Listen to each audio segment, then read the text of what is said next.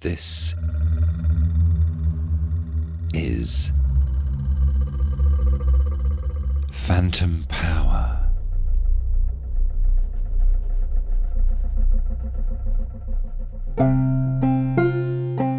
fresh off the press.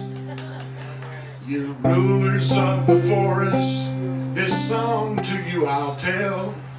Do the impact study, save us from fracking hell. Which side are you on? Which side are you on? Which side are you on? Girls, which side are you on? I think I'll try to raise it just. Come all you good people, good news to you I'll tell. If we'll stick together, we'll save our water wells. Which side are you on?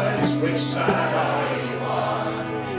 Which side are you on, girls? Which side are you on? Welcome to another episode of Phantom Power. I'm Mack Hagood. Brian Harnetty is a composer and an interdisciplinary artist using sound and listening to foster social change. While Brian studied composition at the Royal Academy of Music, London, one of his teachers, Michael Finnissy, suggested he look for musical inspiration in his home state of Ohio. Brian took that advice, and the result has been eight internationally acclaimed albums. Brian's music combines archival recordings of interviews and singing, often from the Berea College Appalachian Sound Archives, with his own original compositions. For the past decade, Brian has focused on the myth, history, ecology, and economy of Shawnee, a small Appalachian town in Ohio. His 2019 album, Shawnee, Ohio, which we're listening to now, was praised by the BBC, The Wire, and named 2019 Underground Album of the Year by Mojo. The album engages with the social and environmental impacts felt by the town and nearby Wayne National Forest in their long history with extractive industries, from timber to coal mining to fracking.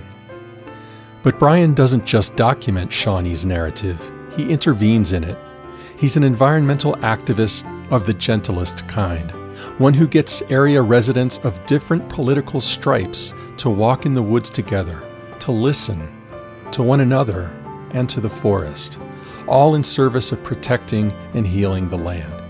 Today, I'm thrilled to present an audio documentary that Brian Harnetty has produced for Phantom Power about this quietly radical experiment called Forest Listening Rooms.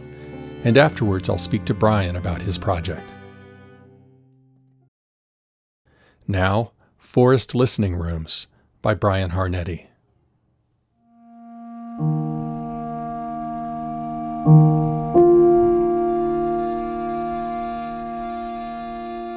Forest Listening Rooms is often referred to as a socially engaged art project. It's based on this premise that listening can be a radical act, a radical act of connection between people and between people and the environment, and that listening and sound can create social change.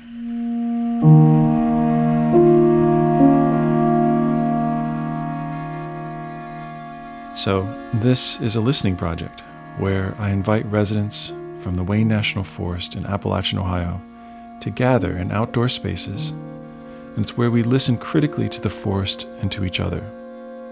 The goal here really is to consider the land and how it's used, to help bridge the divide between rural and urban communities, and ultimately to end large scale extraction in the forest public lands.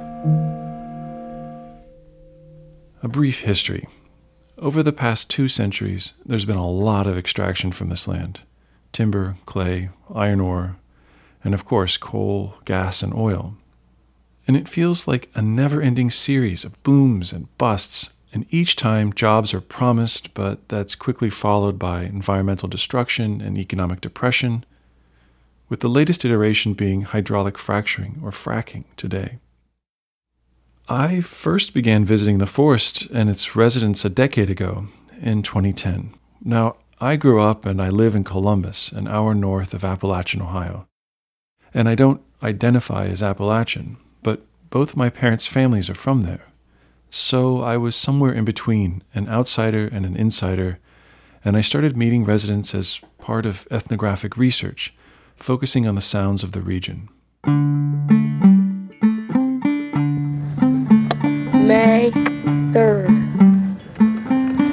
I'm going to ask my grandma questions of the olden days. Um, grandma, um, in the mines, um, do you know how many people died? By 2016, I made a music performance called Shawnee, Ohio, which was a series of portraits of local residents telling their own stories. We were fortunate enough to perform this piece for the residents, and the discussions after were a revelation.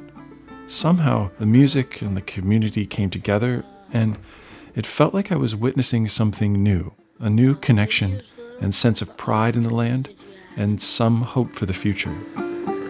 Um, did you ever wash on a washboard?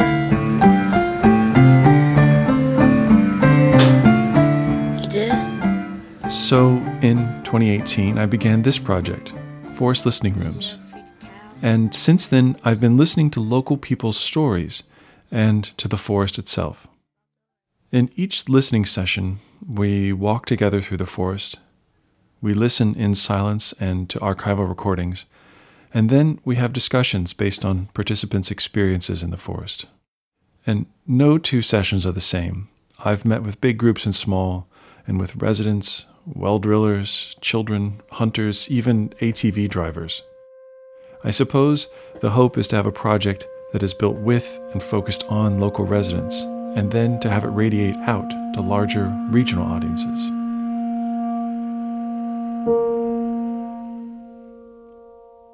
Well, we begin with a sound walk.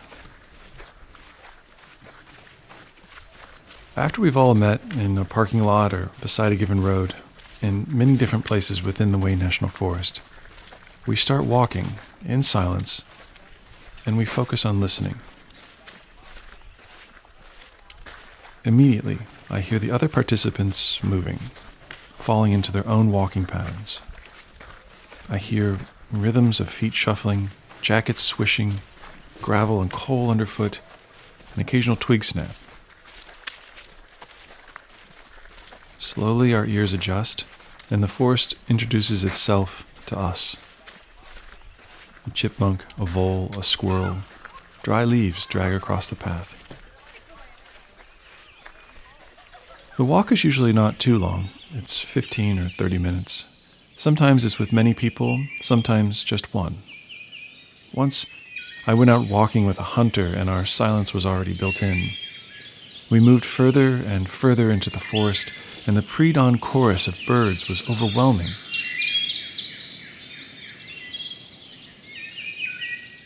Every footstep was careful, purposeful. Every action could be heard in the bird's awareness of me being there. I found myself not observing the forest, but becoming part of it.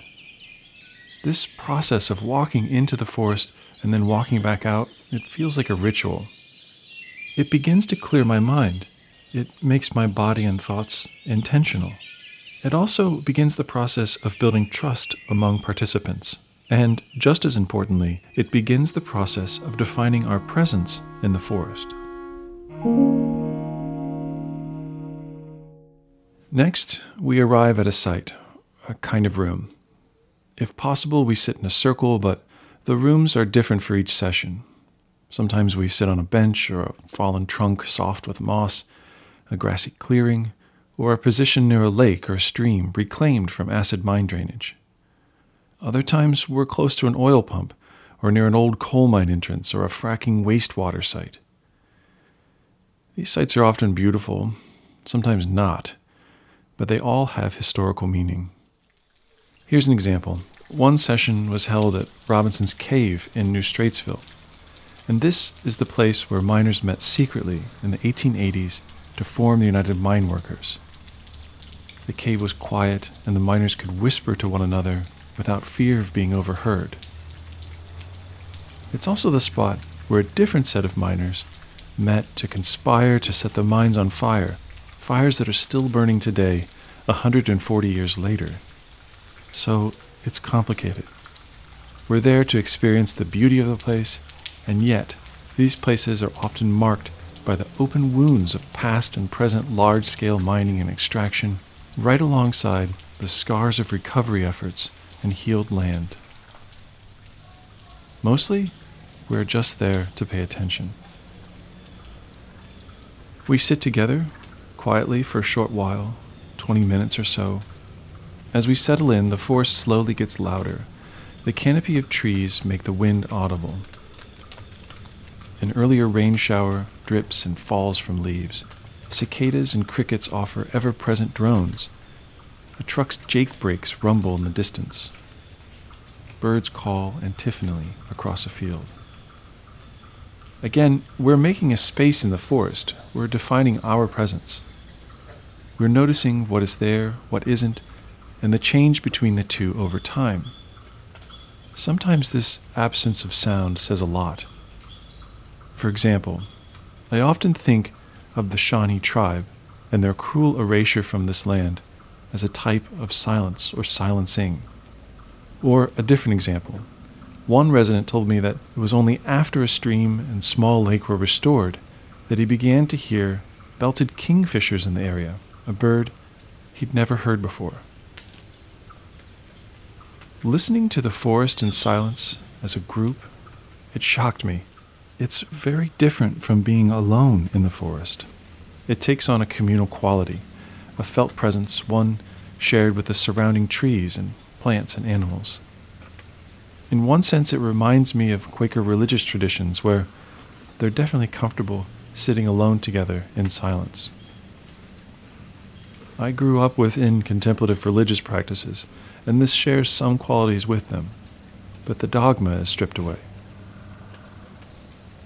I began to think of this process as contemplative listening, where there's a sense of letting go, of not thinking, there's a simple awareness, and then an opening up, an opening up to each other and to the world.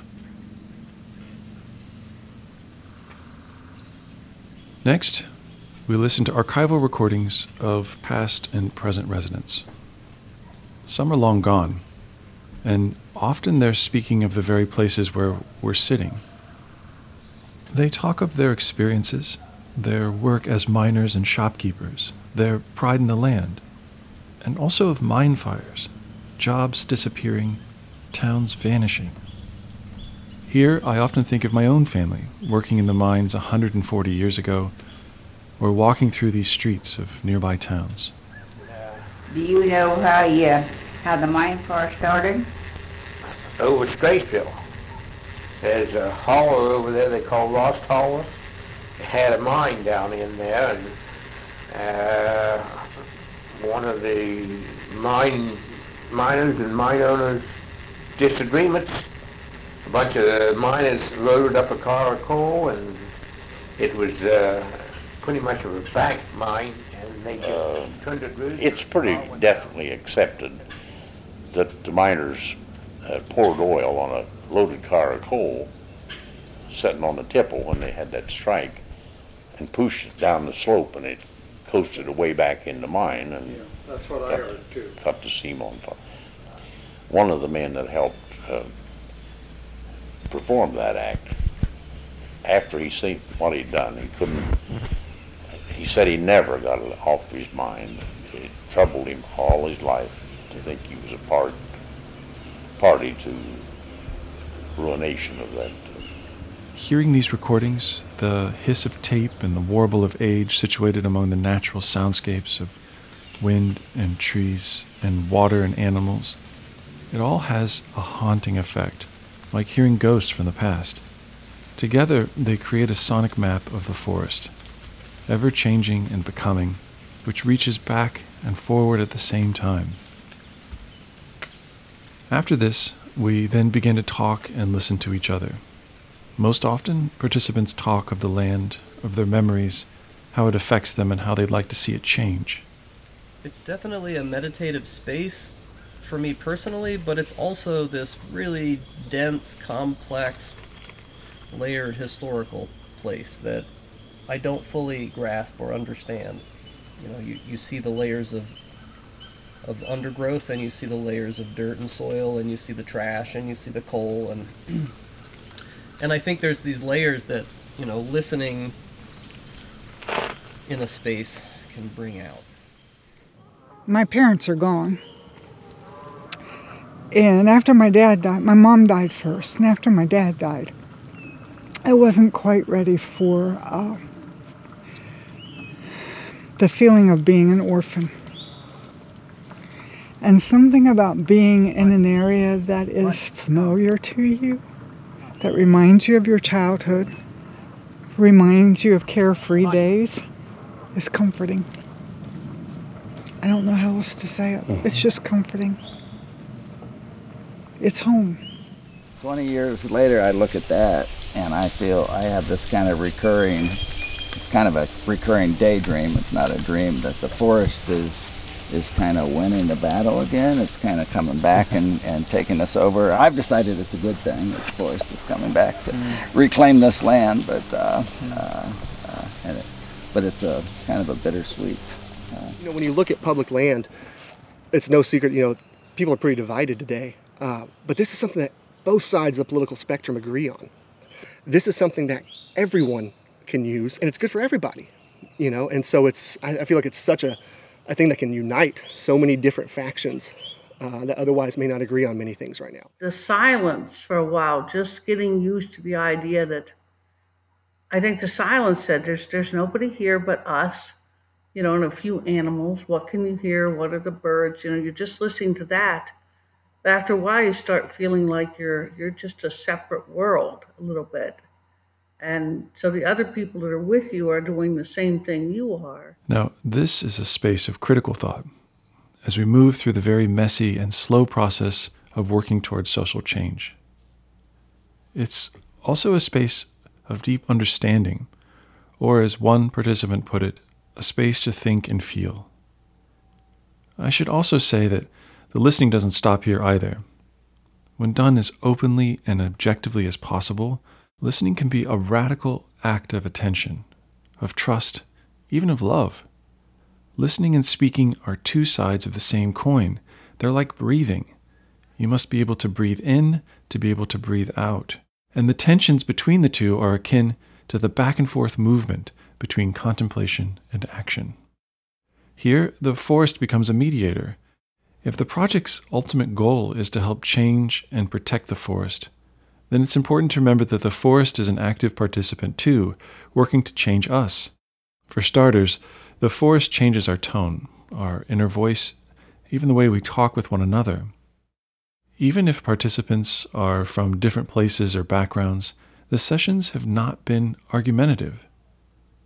Now, I'm convinced that our conversations would be less meaningful if we hadn't just undergone this mutual listening experience together. And I think it is at this moment that we become aware that we're coming together over this shared interest and love for the land. We're literally finding common ground. After, we walk back together, but this time the walk is more open.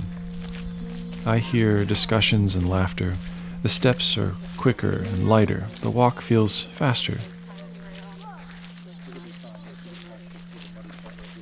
Over time, it's this returning again and again to these places and to the residents. That's the process to work towards social change. It truly is slow and messy, and it often feels lost or misguided, but each time something grows and some small connection is made. One of my favorite authors, Wendell Berry, once said, An art that heals and protects its subject is a geography of scars. And this is definitely true here. We witness and reflect on the land and its past, and we work toward helping change the place, to heal it even. And at the same time, it is changing and healing us too. One last thought. Before the pandemic, I traveled to Bakersfield, California, to work with students at a local community college there. None of the students had ever been to Appalachian, Ohio. And at first glance, the two places couldn't be any more different. And yet, they responded deeply to the stories I shared. They were no strangers to the environmental destruction, economic instability, and labor struggles that accompany large scale extraction. And they began to tell me their own stories. The message became less about a specific place and more about finding ways to see where you are and where you are from in a new light, all while using both celebratory and critical lenses. And then to make something of it a field recording, a map, an essay, an image. This is a step towards understanding, toward meaning, toward change.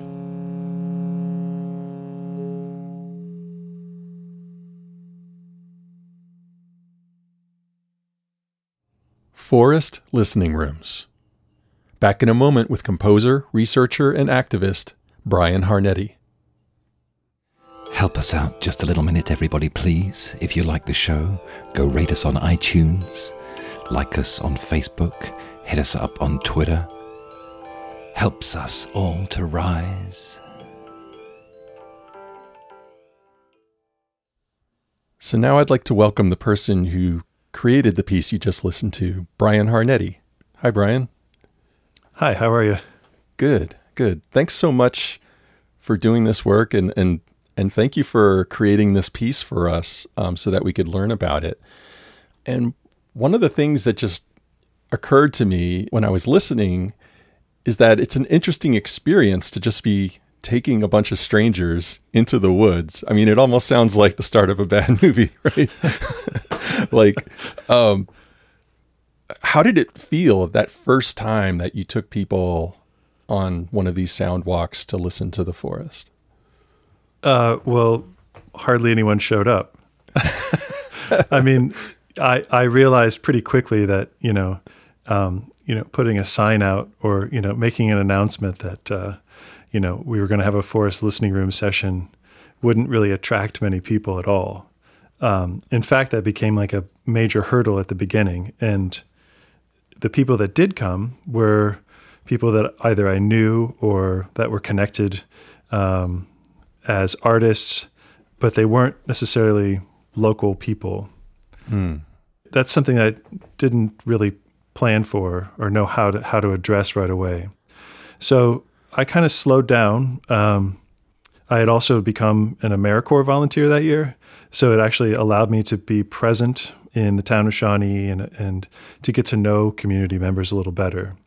Hmm. Uh, that became part of the solution, and then another part of the solution was perhaps instead of inviting people to come to me, maybe I could go to them and uh, they could show me things that they liked. So um, some people showed me their homes, you know, their backyards. Um, others, uh, like a local hunter, took me hunting with him. Um, and I even went out and met a group of um, you know, ATV drivers who were, you know, advocating for a state forest to not be coal mined because they like to use the state forest for their recreation. Um, and so that way I was able to meet people where they were instead of trying to entice them to come out into the woods. And then um, as the project unfolded and I, be, and I developed better relationships with um, some local folks, then I felt more comfortable, you know, asking them to come uh, to a listening session. Um, and the listening session might be followed by lunch, for example. So there was like another way to uh, help develop the sense of community, um, but also uh, have this experience. Wow, that's really interesting. I, I, I mean, I think one of the things that shines through there is that you took the time to get to know them and their mores and, and kind of understand where they were coming from before you tried to squeeze them into your project. if, if, if that yeah, I think it, yeah, it's it's that process of moving from the the proposal, the grant proposal, and and and getting some funding to do a project, and then making it concrete and making it you know fit, you know, actual reality, and um, the other piece of that has to do with language and the, the language that I used in speaking to you know arts organizations about a socially engaged art project um, is very different than the language that I would use in speaking to local residents. And it's not about trying to mimic a vernacular or speaking down to someone or anything like that, but it's kind of perhaps stripping away some of the more, you know, uh, charged words, Mhm. um, uh, words that might deal directly around fracking uh, and, and sort of environmental issues, and allowing those things to still be structurally there, uh, to be part of how I'm thinking about the project and how the project unfolds, but also um, basically starting off with a, a more neutral ground um, so that you can put in uh, some roots of trust to begin with. Yeah, because you're navigating something that is very charged here, right? Like, you know, one irony that I think about fairly often is that we have this politically divided nation and we have rural people who have a more intimate connection with the land, who are voting for a party that tends to open up the land to more damage and exploitation. And then we have urban people who have a I don't know, a more like abstract and superficial connection to the natural world, who are nevertheless like tending to vote for a party um, that at least takes some steps to protect the environment. And and I'm I'm just wondering if your Forest Listening Rooms project sort of shed any light on that dynamic, or if you even Yeah. agree with that that framing that I just uh, proposed. Well, I mean, there's a couple of things. I mean, there's these divisions between, you know, uh, political sides. Uh, there's divisions between urban and rural, um, and there's also divisions between sort of townies and outsiders. Um, all those things are at play, and there is a shared interest in the land um, and a, a sort of pride in that that land, which is a great place to start Mhm. it's not to gloss over things. I mean, uh, yes, there is poverty in in the region. Yes, it's mostly conservative, but there are also, I guess, people that I would say were unusual allies. That, um, for example, those ATV drivers, Mhm. often, you know, I would not hang out with at all. and yet, um, you know, they were donating their labor and their time um, to raise money to hire lawyers, you know, environmental lawyers, to help fight off these new coal mining permits uh, in a state forest. And to me, I just thought that was really interesting that they were sort of sitting side by side by the, the sort of more, you know, lefties from town um, for a common goal. That is interesting. And there, there is an interesting irony too with the ATV folks um, sort of uh, pitching in on the conservation front, considering you're a sound Oh yeah, guy. yeah, yeah. I mean, like they were showing off, like you know, uh, their motorcycles and ATV uh, vehicles, and they wanted me to ride with them, but I, I couldn't do it. it was just too much, too much, too much noise. too much noise, and yeah, and also just too much. Yeah. Um, can you talk about like the role of listening in your project and its connection to politics? Yeah, I mean the the structure of each process, which is laid out in what we just heard, um, involves sort of walking into a place in the forest, um, spending a time listening silently, uh, listening to archival recordings of people that were there before, and only then uh, a discussion can take place.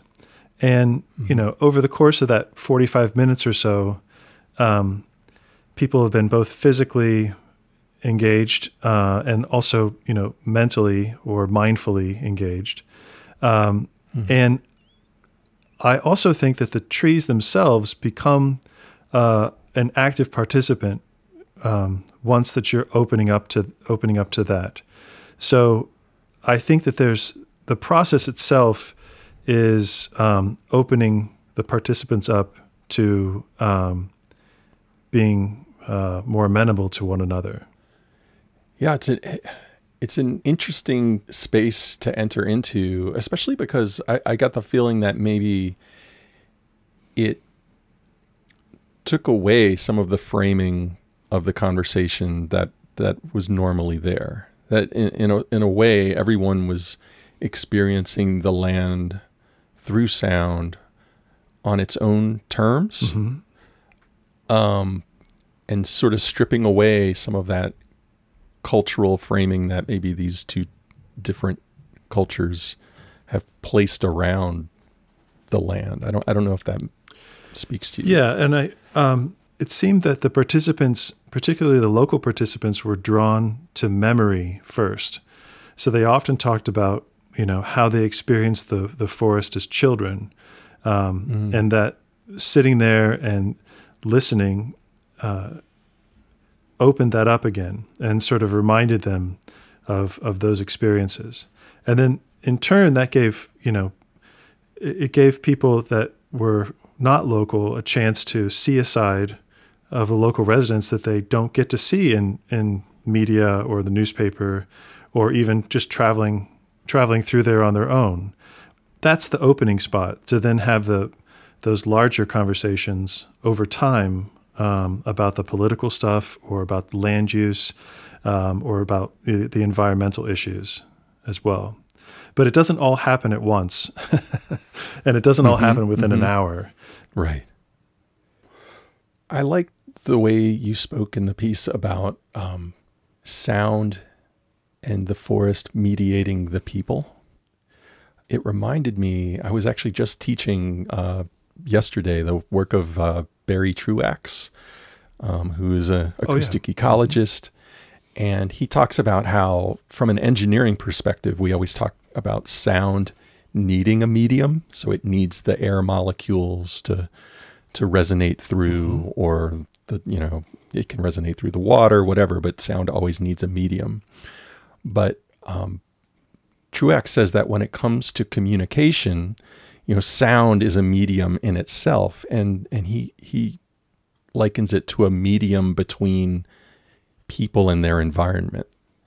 And so we can always sort of customize that medium, right? Like we can change the medium of sound in lots of different ways. We could create a giant PA system and extend our voices outward, or we could put on noise canceling headphones and, and be in a privatized, you know, sonic medium and kind of block out the environment.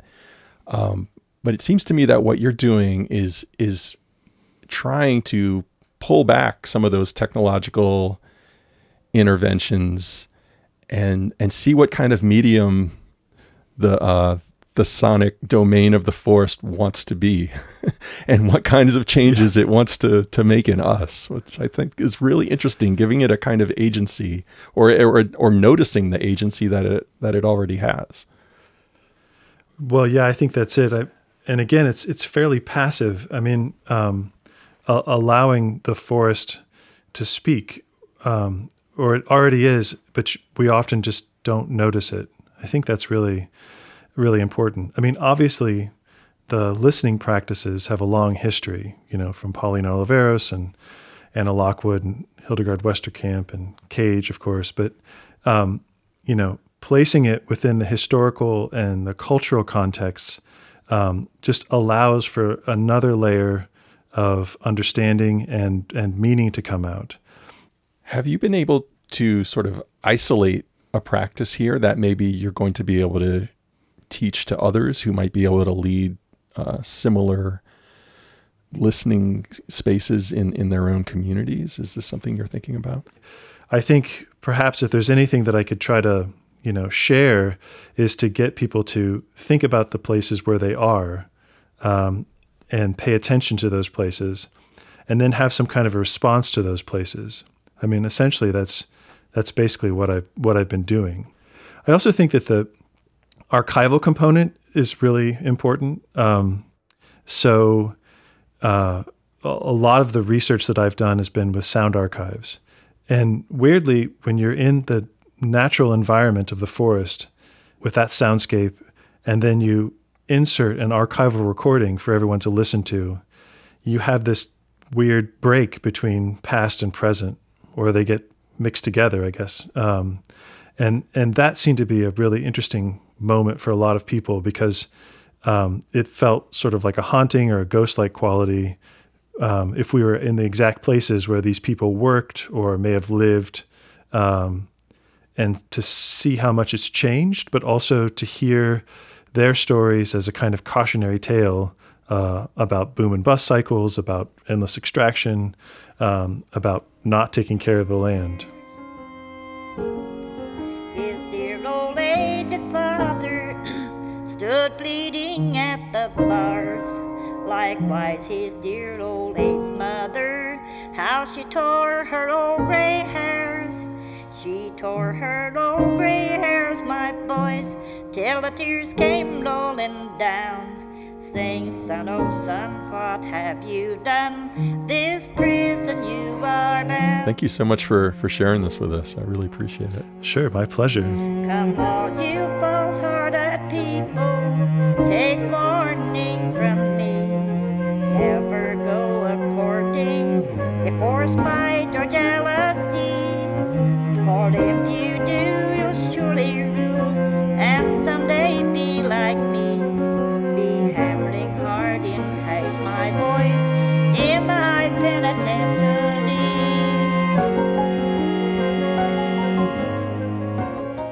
And that's it for this episode of Phantom Power. Thank you to Brian Harnetty. The music you heard today comes from Brian Harnetty's album Shawnee, Ohio. You can find transcripts and links to some of the things we've heard about and talked about today at phantompod.org. And you can also subscribe to our show there or wherever you get your podcasts. We'd love it if you'd rate and review us on Apple Podcasts and tell some friends about us on social media. Forest Listening Rooms was produced and edited by Brian Harnetty. Additional editing by me, Mack Hagood.